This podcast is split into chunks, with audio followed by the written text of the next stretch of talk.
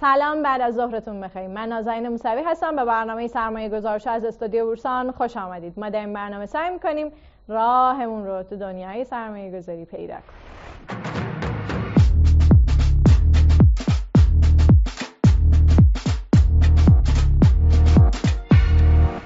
امیدوارم هر جا هستین حال دلاتون خوب باشه.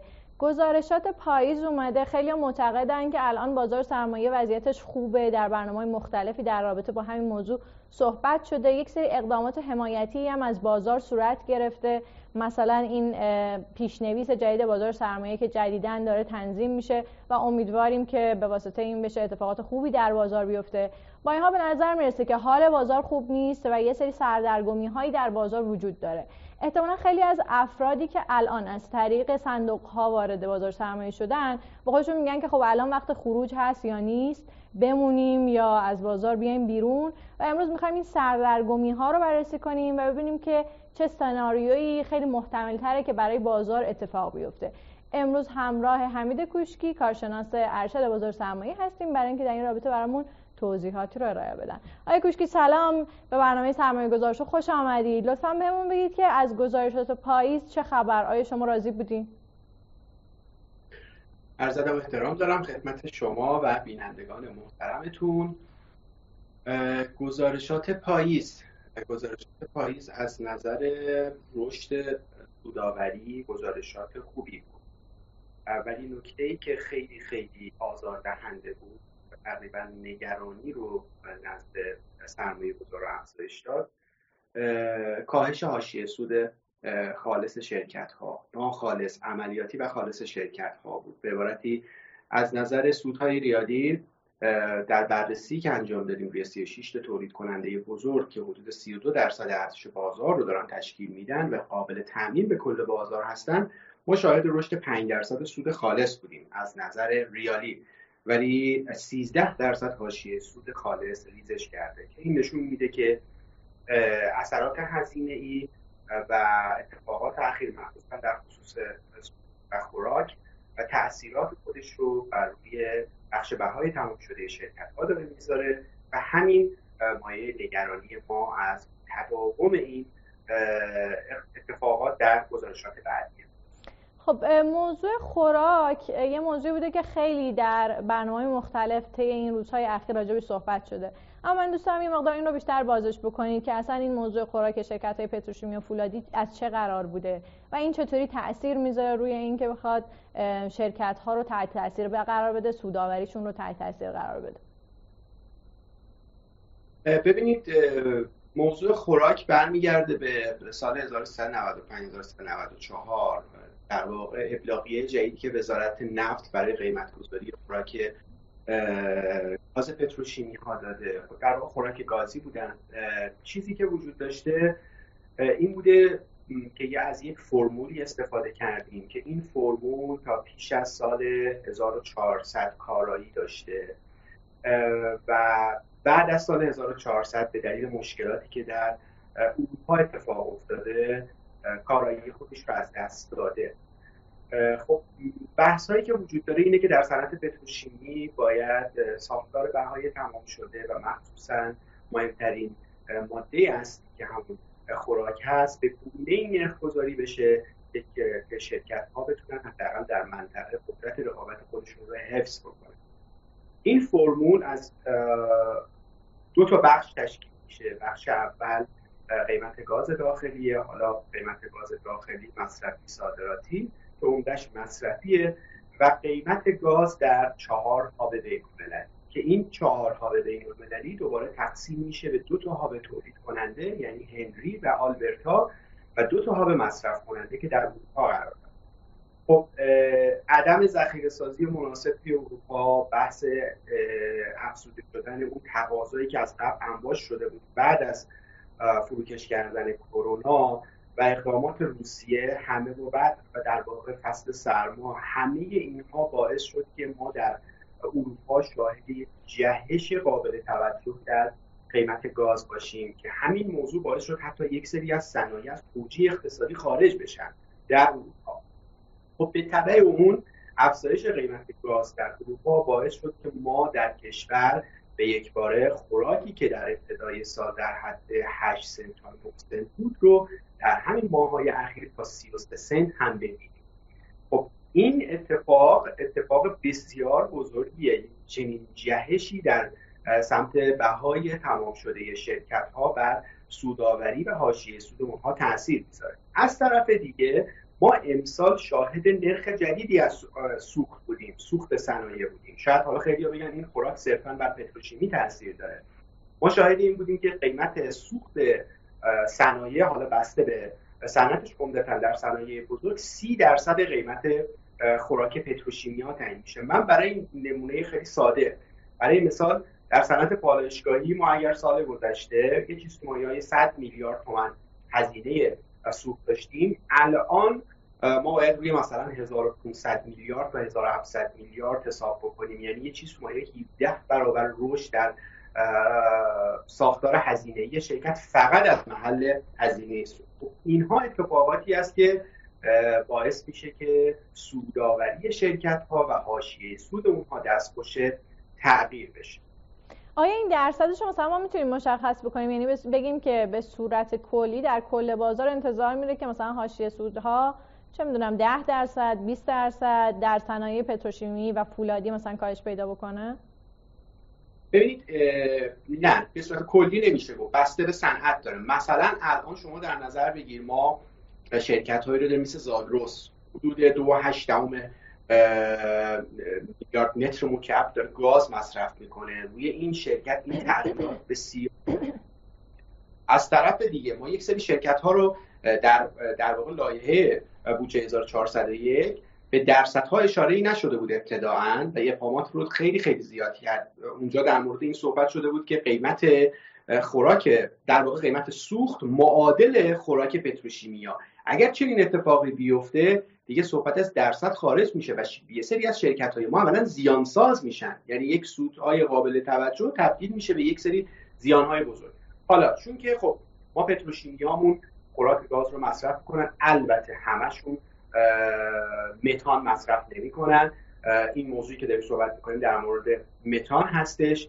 یه سریاشون خوراک مایع دارن. یه سریاشون خب ترکیبی کار می‌کنن. یه سری صنایع صنایع خارج از صنایع پتروشیمی عمدتا از محل سوخت تحت تاثیر قرار می‌گیرن. اما اون چیزی که وجود داره ما می‌تونیم تاثیر این افزایش قیمت سوخت و افزایش قیمت خوراک پتروشیمی ها رو در همین حاشیه سود بررسی بکنیم. یعنی حاشیه سودی که ما پیکش رو در 33 درصد داشتیم در زمستان سال گذشته اگر اشتباه نکنم الان رسیدیم به 25 درصد که یه بخش مهمی از این تحت تاثیر رشد بهای تمام شده از محل قیمت سوخت و خوراک پتروشیمی است خب گفته میشه که الان در کشور هیچ جا با مشکل گاز خانگی روبرو نیستیم و همه دارن از گاز استفاده می‌کنن. اما گفته میشه که این میزان مصرف گاز خانگی خیلی افزایش پیدا کرده. از طرفی گفتن که باید صنایع گاز خودشون رو قطع بکنن چون که برای مصرف خانگی باید استفاده بشه. آیا همین قضیه هم می‌تونه باز هم سوداوری شرکت ها رو تحت تاثیر قرار بده؟ یعنی قطع شدن گاز با بالا رفتن نرخ خوراک. آیا همبستگی دارن؟ آیا تاثیر مضاعفی خواهد گذاشت؟ خب ببینید اینکه گاز خانگی قطع نمیشه به معنای این نیست که وضعیت کشور خیلی خوبه به هر حال دولت سعی می‌کنه که گاز خانگی تداوم داشته باشه بدون قطعی. هرچند که در بعضی از نقاط کشور گاهن این خبر می‌رسه که قطعی گاز داشتیم. ولی شما اینو در نظر بگیرید که شرکت ها عمدتا سال مالی خودشون رو بر پایه 360 روز تنظیم نمی‌کنن. یعنی تولید خودشون رو بر پایه 360 روز پیش بینی نمی‌کنن. بلکه حدود 30 تا 33 روز رو برای اتفاقات فورس مثل قطعی و قطعی گاز و خیلی از موارد دیگه در نظر می‌گیرن و یک سناریوی محافظه کارانه رو پیش می‌برن. اگر قطع شدن گاز و یا قطعی برق یا هر چیزی خارج از پیش باعث بشه که این این دوره زمانی یعنی ما شاید این باشیم که به جای سی روز یا سه روز یه دفعه یک تولید کننده 50 روز تا 60 روز تولیدش متوقف شد. خب قاعدتا تاثیرات مهمی رو در صنایع داره که بسته به صنعت می‌تونه از 5 درصد تا حتی 20 درصد هم تاثیر روی تولید و فروش و سوداوری شرکت ها داشته باشه.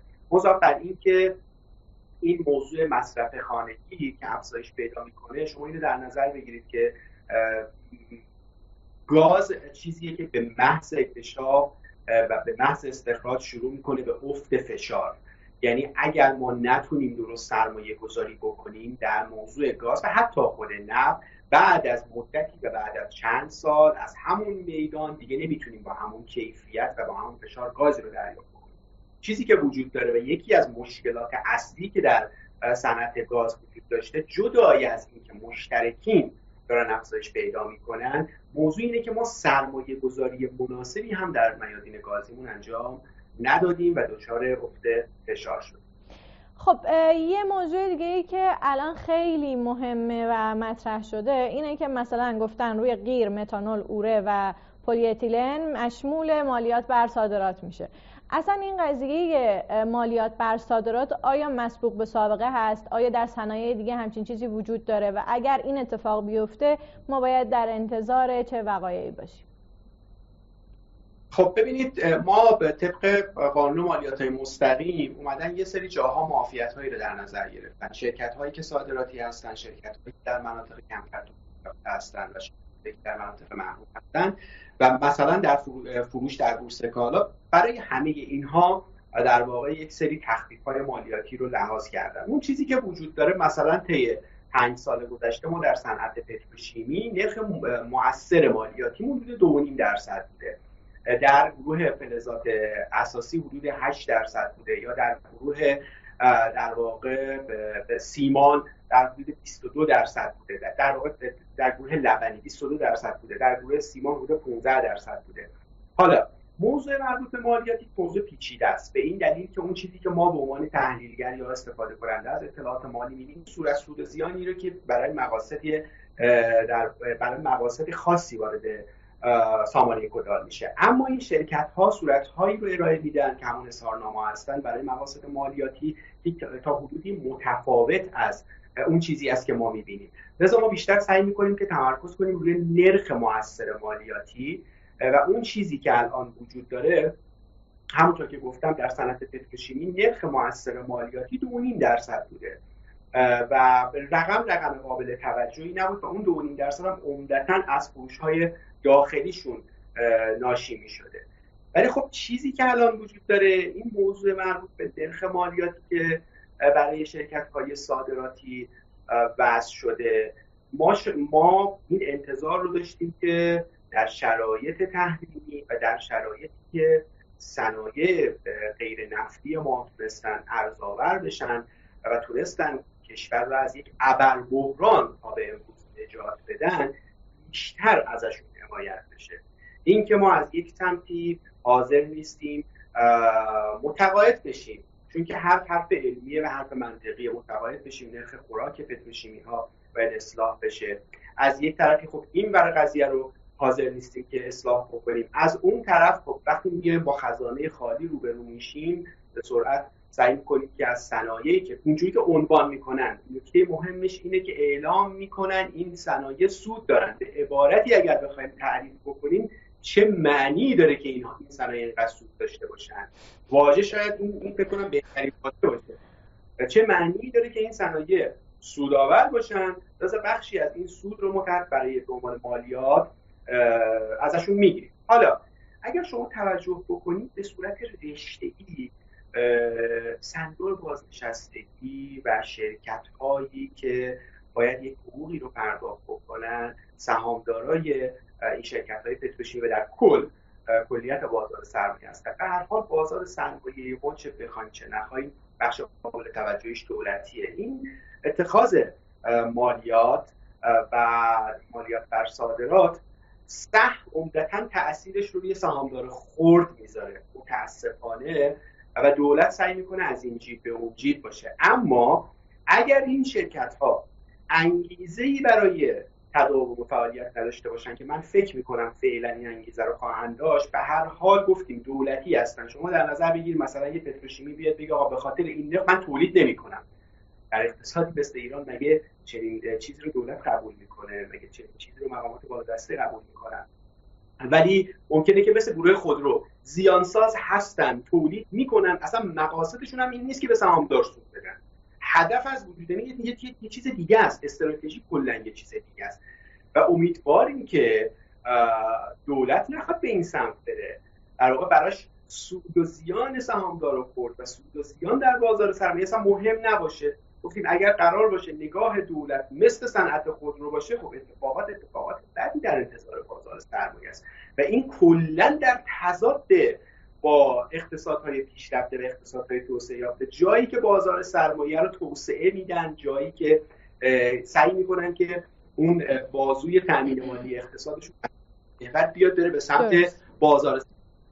مجموعه این اقدامات به نظر من در بلند مدت بزرگترین ضربه رو به خود دولت خب آقای کوشکی هر روز میشنویم که یه بار میگن داره برجام میشه بعد میگن نه نشد. حالا یه چند روز دیگه از یه جلسه دیگه فرداست. هر روز دلار رو می‌بینیم که داره جابجا میشه. اگر برجام بشود انتظار داریم که چه اتفاقی برای بازار سرمایه بیفته. خب اگر برجام بشه اولین چیزی که وجود داره دامنه جهش نرخ دلار در واقع کمتر میشه. وقتی که دامنه جهش دلار کمتر بشه این باعث میشه که ما مثل سابق اون جهش ها رو در سوداوری شرکت ها نبینیم همین یک بخشی از کاهش حاشیه سود شرکت ها جدای از تاثیرات هزینه ای که از بابت خوراک و سود داشتیم مربوط میشه به عدم جهش نرخ ارز. یک جایی شما نرخ ارز پایان ماه با نرخ ارز ماه تفاوت جایی که این نرخ داره رشد می‌کنه شرکت ها میان از تولیدات طی دورشون و فروششون در دوره بعدی حاشیه سود بالاتری رو کسب می‌کنن از موجودی های انبارشون حاشیه سود کسب می‌کنن از مواد اولیه‌شون حاشیه سود کسب می‌کنن و از طرف دیگه فاز رونقی در اقتصاد حتی موضوع احتکار موضوع خریدها و نگهداری افزایش میده. اما وقتی که ما بریم وارد فاز برجام بشیم اون نرخ ارزه ما حداقل داده های الان نشون نمیده که قرار کاهش پیدا بکنه و روندش حضوری باشه.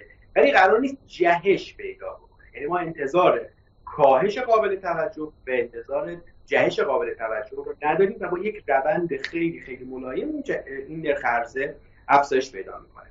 خب پس از این منظر این اتفاق اتفاق خوبی برای بازار سرمایه اما از طرف دیگه ببینید ما الان با دولتی رو به رو هستیم که به شدت دچار کمبود منابع شده. از ابتدایی که اومد سیستم بانکی رو خالی کرد. و ما شاهد این هستیم که در بازار بین بانکی چریکوهایی زده میشه و حتی وام یه سری وام ها رو جلوش بستن برای چند روز. که ما اطلاع داشتیم. خب این نشون میده که اون بر رو خالی کرد بودن الان دستش رو گذاشته روی بازار سرمایه می‌تونیم حداقل امیدوار باشیم که با وجود توافق دولت قرار نیست با این شدت دسترازی بکنه. به منابع بازار سرمایه. و نکته مهمترش خانم موسوی الان چیزی که وجود داره عدم اطمینانه. یعنی ما امروز شاید ما بپذیریم که آقا مثلا در خصوص مالیات آقا بپذیریم دولت بیا شما مالیات رو بذار ولی خواهشن بیا یک متنی رو ارائه بده زیرش رو امضا بکن. همونطور که ما از آمریکا تضمین می‌خواهیم ما هم از شما تضمین بگیریم تا ده سال این تغییر نکنه. این عدم اطمینان زمانی که درآمدهای دولت این چنین دستخوش تغییر به شدت بالاه. پس ما می‌تونیم بگیم این عدم اطمینان در خصوص تصمیمات لحظه ای و ثانیه دولت که می‌خواد یه جوری منابع خودش رو تجهیز بکنه کاسته میشه که این اتفاق مثبتیه مضاف بر این که یه سری شرکت هایی هستن که می‌تونن از طریق جذب سرمایه در واقع سرمایه های خارجی شرکای خارجی در لول های پایین. چون که حالا موضوع لول های بالا خیلی خیلی به کیفیت برجام ارتباط داره. در لول های پایین بیان این طرحهای توسعهشون اجرا بکنن اگر باقی مونده باشه اگر بخوان تعریف بکنن. این هم یک اتفاق مثبتی خواهد اما اگر بخوام جنبندی بکنم تأثیرات منفی برجام بر بازار سرمایه زودتر از تاثیرات مثبتش نمایان میشه که اون تاثیرات مثبت ارتباطی به نوع مدیریت اقتصاد حالا ما یه سری چیزا رو داریم پرایس می‌کنیم خانم مستریا ما امروز داریم بازار سرمایه یه بخشی از این عدم جهش هاش یه بخشی از این ریزش هاش یه بخشی از این درجا درجا انتظار از اون برزخ برجامیه. یعنی چیزی که الان درش هستیم. یعنی اینطوری نیست که بگیم خب اون یه برجامی هست. حالا بعد از اینکه برجام امضا شد دوباره بازار باید یه کلپسی بکنیم. نه اینها عواملشه و بازار داره در خودش اینا پرایس خب یکی دیگه از موضوعات چقدر گفتم یکی دیگه از موضوعات به نظر می‌رسه که بازار ما خیلی دچار موضوعات مختلفیه. یکی دیگهشون ارز 4200 گفته میشه که قرار ارز 4200 حذف بشه. اگر حذف بشه چه اتفاقی برای شرکت ها میفته خب ببینید این قراره من فکر می‌کنم که مطمئنا هست باید بشه چون که دولت باید منابعی رو داشته باشه که بتونه تخصیص بده. اگر شما به بودجه توجه بکنید تمام درآمدهای ارزی دولت بر پایه نرخ ETS لذا من اینجا اینجا یه ذره آدم دچار دوگانگی میشه که چطور یه سری از مسئولین با قاطعیت اعلام می‌کنن که در سال آینده ارز 4200 تداوم خواهد داشت روی یک سری از صنایع. یک سری از اقلام یک سری از کالاها. خب این عزیزان حتی بودجه که خودشون تهیه کردن رو نخوندن که خب دولت باید از کجا بیاره؟ وقتی که دولت در بودجه اعلام کرده تمام اون ارزهایی که قرار دریافت بکنه با نرخ ETS قرار تصدیق بشه چطور می‌تونه دلار 4200 تومانی یا ارز 4200 تخصیص بده؟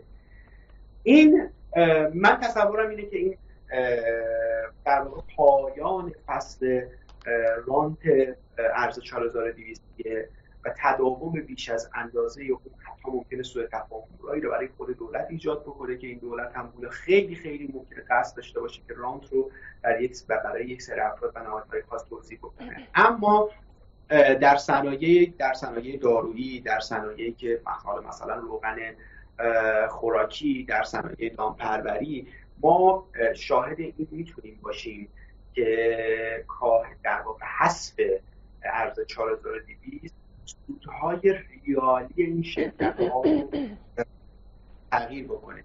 اما اظهار نظر در حاشیه سود بستگی به نگاه دولت داره.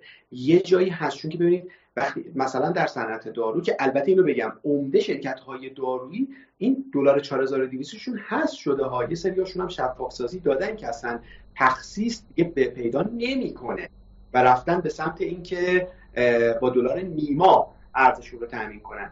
اما چیزی که وجود داره اینه که شما اجازه می‌دید که این دلار حذف بشه. بهای تمام شده به شدت رشد می‌کنه. اما مثلا اون سازمان بالا دستت که توی نرخ گذاری دخیله اجازه افزایش نرخ رو بهتون نده متناسب این باعث میشه که حاشیه سود شرکت ها دستخوش تغییر بشه. اگر ما مثلا در دولت قبل بودیم می‌گفتیم که با قاطعیت می‌گفتیم هم حاشیه سود می‌تونه حفظ بشه هم سودهای ریالی می‌تونه قابل توجه باشه. اما در شرایط فعلی با اون چیزی که الان داریم می‌بینیم از عزیزان می‌تونیم در مورد رشد سوداوری صحبت بکنیم ولی در مورد حاشیه سود فکر می‌کنم که یک ذره زود باشه. ولی اگر هست نشه خانم موسوی ما ظلم بزرگی رو داریم به صنایعمون می‌کنیم و منابع و بیت المال کشور رو در جیب یک سری افراد خاص قرار میدیم. به این دلیل که واقعا ما امروز در جامعه کالای خاصی پیدا کنیم که دلار 4200 به تخصیص یافته باشه. و شاید حتی بشه کالاهایی رو پیدا کرد که ظاهرا دلار 4200 بهشون تخصیص داده شده ولی تورم اونها بیشتر از کالایی بوده که با دلار آزاد خب اجازه بدین من مهمترین سوالم رو از شما بپرسم. با توجه به اینکه ابهامات خیلی زیادی در بازار ما مشاهده می‌کنیم اساسا شما بر چه اساسی تحلیل می‌کنید؟ یعنی چطوری می‌تونید اصلا سود رو برآورد بکنید با توجه به این ابهاماتی که وجود داره. مثلا می‌بینیم که یه سری گزارش هایی تحت عنوان تحلیل اجماع, اجماع تحلیلگران مثلا منتشر میشه. خب اصلا این شرکت ها بر چه اساسی دارن الان سودشون رو برآورد می‌کنن؟ بعد ما از یه طرف دیگه نگاه می‌کنیم که اگر این ابهامات زیاد باشه داریم تشویق می‌کنیم آدم ها رو به هر ترتیبی که بیان در بورس باشن. حالا یا به صورت مستقیم یا به صورت غیر مستقیم. اصلا چرا باید یه آدمی با توجه به این همه ریسکایی که در بازار وجود داره بیاد و در همچین بازاری سرمایه گذاری بکنه؟ خب بذارید من ابتدا اون چون که ممکنه یادم بره اون قسمت تشویق سرمایه گذاری ببینید خب این بازار سرمایه همه ما علم, علم این داریم و آگاه هستیم که بازار سرمایه بازار بسیار ریسکی و همیشه معتقد هستم که اگر در مورد بازدهی مطلوب این بازار صحبت میشه در مورد ریسک این بازار هم صحبت میشه. بله این بازار از ابتدای سال 90 بالاتر از بازارهای دیگه بازدهی رو ایجاد بکنه حالا این بازدهی که عرض می‌کنیم روی شاخص کل اگر بخوایم ها وارد بشیم بازدهی خیلی خیلی بالاتر بوده اما در کنارش هم خب این ریسک از کجا داشت میشن از جایی که عدم اطمینان زیاده. در مورد بازار جهانی عدم اطمینان داریم در مورد نرخ بهره عدم اطمینان داریم در مورد تصمیمات دولت عدم اطمینان داریم. در در مورد همه چیز در مورد اینکه یک کارخونه خدایی نکرده امروز سر پاس فردا ممکنه خبر بیارن که آقا این کارخونه آتیش گرفته. پس اینها عدم اطمینان است. ما برای این عدم اطمینان ها استراتژی متفاوتی داریم. یه سری جای استراتژیامون جواب میده. استراتژیامون در در واقع می‌خوام فعلا سوال آخرتون رو جواب بدم. اینه که سرمایه گذارا می‌تونن بخشی از این عدم اطمینان ها رو کاور بکنن و کاهش در واقع کاهش بدن از طریق سرمایه گذاری در بخش های مختلف بازار سرمایه که تحت عنوان ریسک های غیر سیستماتیک هستند اما بخش ریسک سیستماتیکش به عمدتا در کشور ما برگرفته از تصمیمات سیاسی و تاثیرات اقتصادیشه. اینجاست که نمی‌تونیم این ریسک رو کاهش بدیم. و هر گونه تلاش برای کاهش این ریسک به معنای حسب فرصتهای پیش روه تحت عنوان ریسک سیستماتیکه. پس باید چیکار بکنیم؟ بازار میاد اینجا و همون موضوعی که خدمت شما عرض کردم. در گذر زمان بازدهی بالاتری رو نسبت به بازارهای دیگه به ما میده. پس نشون میده که ما در اینجا یک ریسکی رو داریم که نمی‌تونیم حذفش بکنیم. اما نسبت به بقیه گزینه ها پاداش بهتری رو دارن بهمون میدن در این بازار و روند بلند مدت بازار هم داره این رو اثبات می‌کنه که کسی که در بازار سرمایه مثلا حتی در پیک های سال 92 در پیک سال 94 رو یک سری صنایع سهامدار بود با این ریزش های اخیر هم همچنان وضعیت مطلوبی رو داره. البته بله هستن یک سری نمادها و یک سری شرکت هایی که طی این ده سال دوازده ساله واقعا بازدهی مطلوبی ندادن ولی ما به عنوان یک تحلیلگر داریم مردم رو در واقع می‌خوایم مردم تشویق بکنیم که اتفاقا با یادگیری تحلیل با بررسی صورتهای مالی با بررسی عوامل تاثیرگذار روی شرکت ها و برآورد سود اونها دست بذارید روی نمادها و شرکت هایی که بهترین بازدهی رو دارن بهتون میدن. چرا؟ به این دلیل که ما همگی وقتی وارد بازار سرمایه میشیم این ریسک سیستماتیک رو میپذیریم که نمی‌تونیم کاهش بدیم. و این رو هم میپذیریم که بازار یه حدی به ما پاداش میده. پس بهتره وقتی ریسک یکسانی داریم ریسک مضاعف رو به خودمون تحمیل نکنیم و نریم روی شرکت های سرمایه گذاری بکنیم که وضعیت خوبی ندارن. و بهتره که روی شرکت های سرمایه گذاری بکنیم که وضعیت بهتری دارن. خب این وضعیت بهتر یا بدتر از کجا ناشی از اسم ها ناشی میشه؟ اینکه بیایم بگیم مثلا من فولاد مبارکه رو مثال می‌زنم. صرفا به این دلیل که حضور خاطر خیلی از دوستان.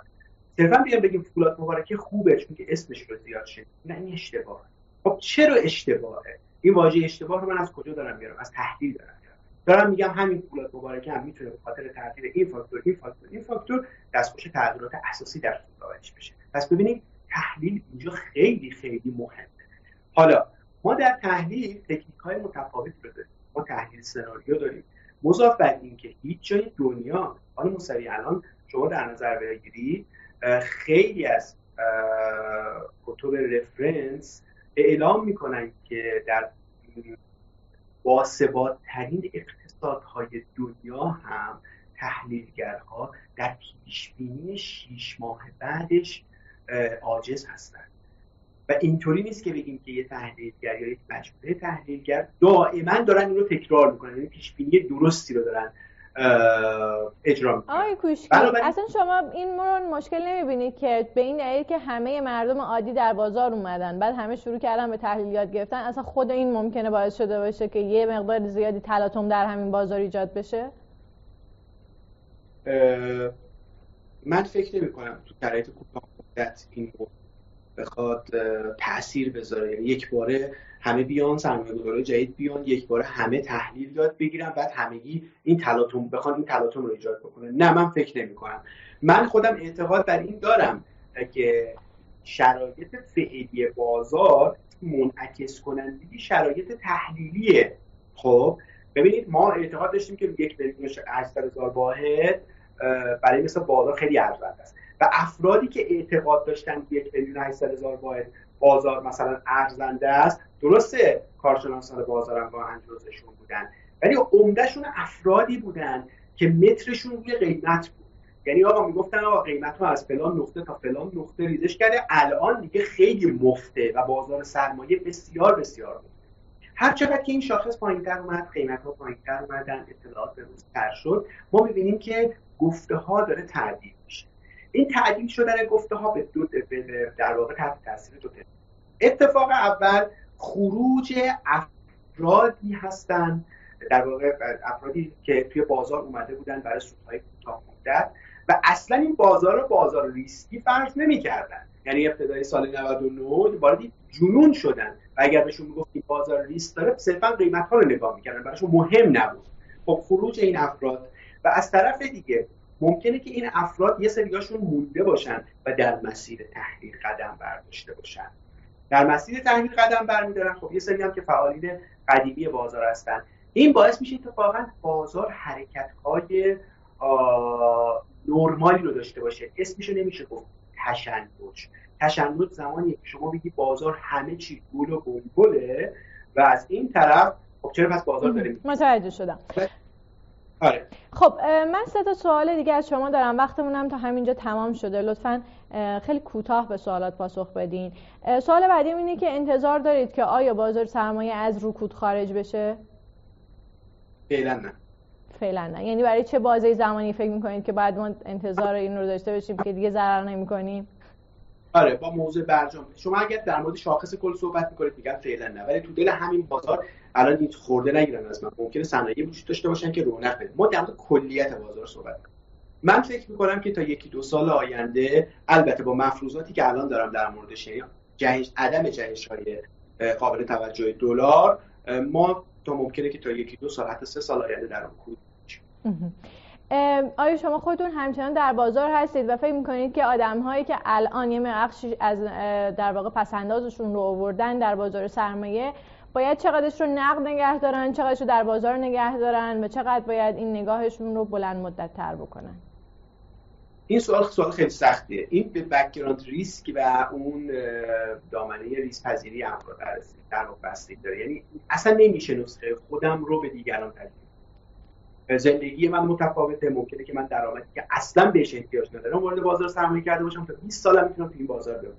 اما کسی که سرمایه اصلی زندگیش وارد کرده و هر ماه دنبال یه gain ـه اصلا موضوع و تحلیل برای اون متفاوته. اما خود من سرمایه اصلی داخل بازار سرمایه چرا؟ چون که این سرمایه رو از بازار سرمایه کسب کردیم. و این رو میپذیریم که سودمون در این بازار هستیانمون هم در این بازار خواهد بود. این رو میپذیریم که ما نمی‌تونیم از همه روندهای مثبت بازار سود بگیریم و نمی‌تونیم همه روندهای نزولیش رو پیش بکنیم و به موقع خارج بشیم. افق من بلند مدت بوده و در بلند مدت بهترین سودها رو تونستم کسب کنم در نوع خودش شرایط امروز در سالیان خودش هم حدودی اتفاق افتاده. و همه این تجربه ها باعث شده که من سهامدار بمونم. بخش قابل توجهی از سرمایه سرمایه باشه اما با اکتیو بودن. یعنی دائما به دنبال تحلیل هستم تا گزینه هام رو جابجا کنم. این به معنی نوسان گرفتن نیست. بلکه بر اساس پیش بینی و شرایط اقتصادی سعی می‌کنم در گزینه های جابجا بشن و به عنوان آخرین سوال با توجه به مجموع شرایطی که در این برنامه در رابطه با اون صحبت کردیم چه پیشنهادی برای سرمایه گذاران داریم پیشنهاد من اینه که علم رو دست کم نگیرن. ما گاهن خوش می‌کنیم به علم و فکر می‌کنیم که در بازار سرمایه ایران تحلیل جواب نمیده. این رو میپذیرید بله در مقاطع در اتفاقات میفته و همه چیز خارج از تحلیل قرار می‌گیره. اما در بلند مدت ما شاهد این هستیم که داده ها دقیقا دارن به سمت همون پیش ها میرن. ممکنه که شما امروز بگید که ارتباط نفت با بازار سرمایه شاید در کوتاه مدت ارتباطی رو بین اینا کشف نکنید ولی وقتی که دامنه بلند مدت رو بررسی می‌کنید متوجه میشه که چه ارتباط قطعی بین اینا هست.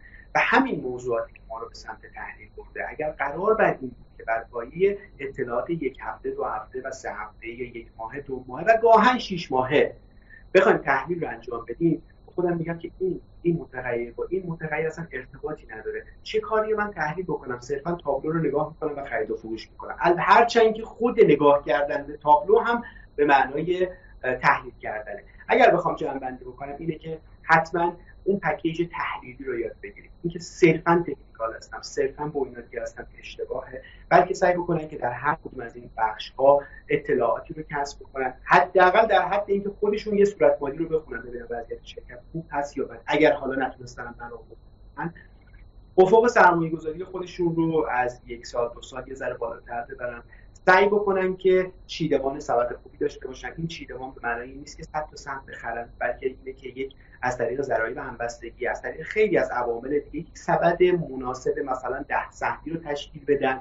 این سبد هاشون ممکنه یه رو بس یعنی توجه بکنن که چقدر ریسک پذیر هستن. یه سری افراد درجه ریسک پذیریشون کمتره میرن یه سهام روی شرکت بالغ سرمایه گذاری می‌کنن به قصد DPS و نکته آخر اینه که به این بازار اگر بلند مدت توجه بکنن و بپذیرن که این بازار ریسک داره بازار در بلند مدت بابت ریسکی که داره به شما تحمیل می‌کنه پاداشش رو بهتون خواهد. خیلی ممنونم آقای کوشکی از صحبت های شما. من با شما خداحافظی می‌کنم. خدا نگهدار.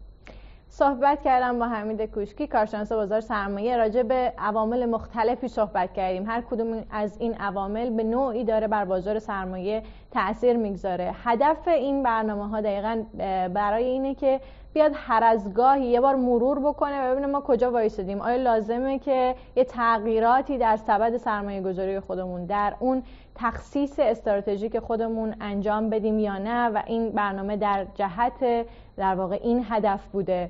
همطور که آقای کوشکی گفتن اتفاقات زیادی در بازار افتاده که همه اونها می‌تونن سوداوری شرکت ها رو تحت تاثیر قرار بدن و ممکنه بازار سرمایه تا یه مدت نسبتا طولانی دچار رکود باشه. با این حال هنوز شرایط خیلی دقیق مشخص نیست. ممکنه تغییراتی درش اتفاق بیفته. ممکنه بقیه تحلیلگران با نظر ایشون مخالف باشن. سعی می‌کنیم که در برنامه بعدی بیشتر این قضیه رو باز بکنیم. خیلی هم ممنونم از اینکه تا اینجای برنامه همراه من بودین. من نازنین موسوی اینجا استادیو بورسان. برنامه سرمایه گذار شد. تا پس فردا ساعت 14 مراقب خودتون باشید.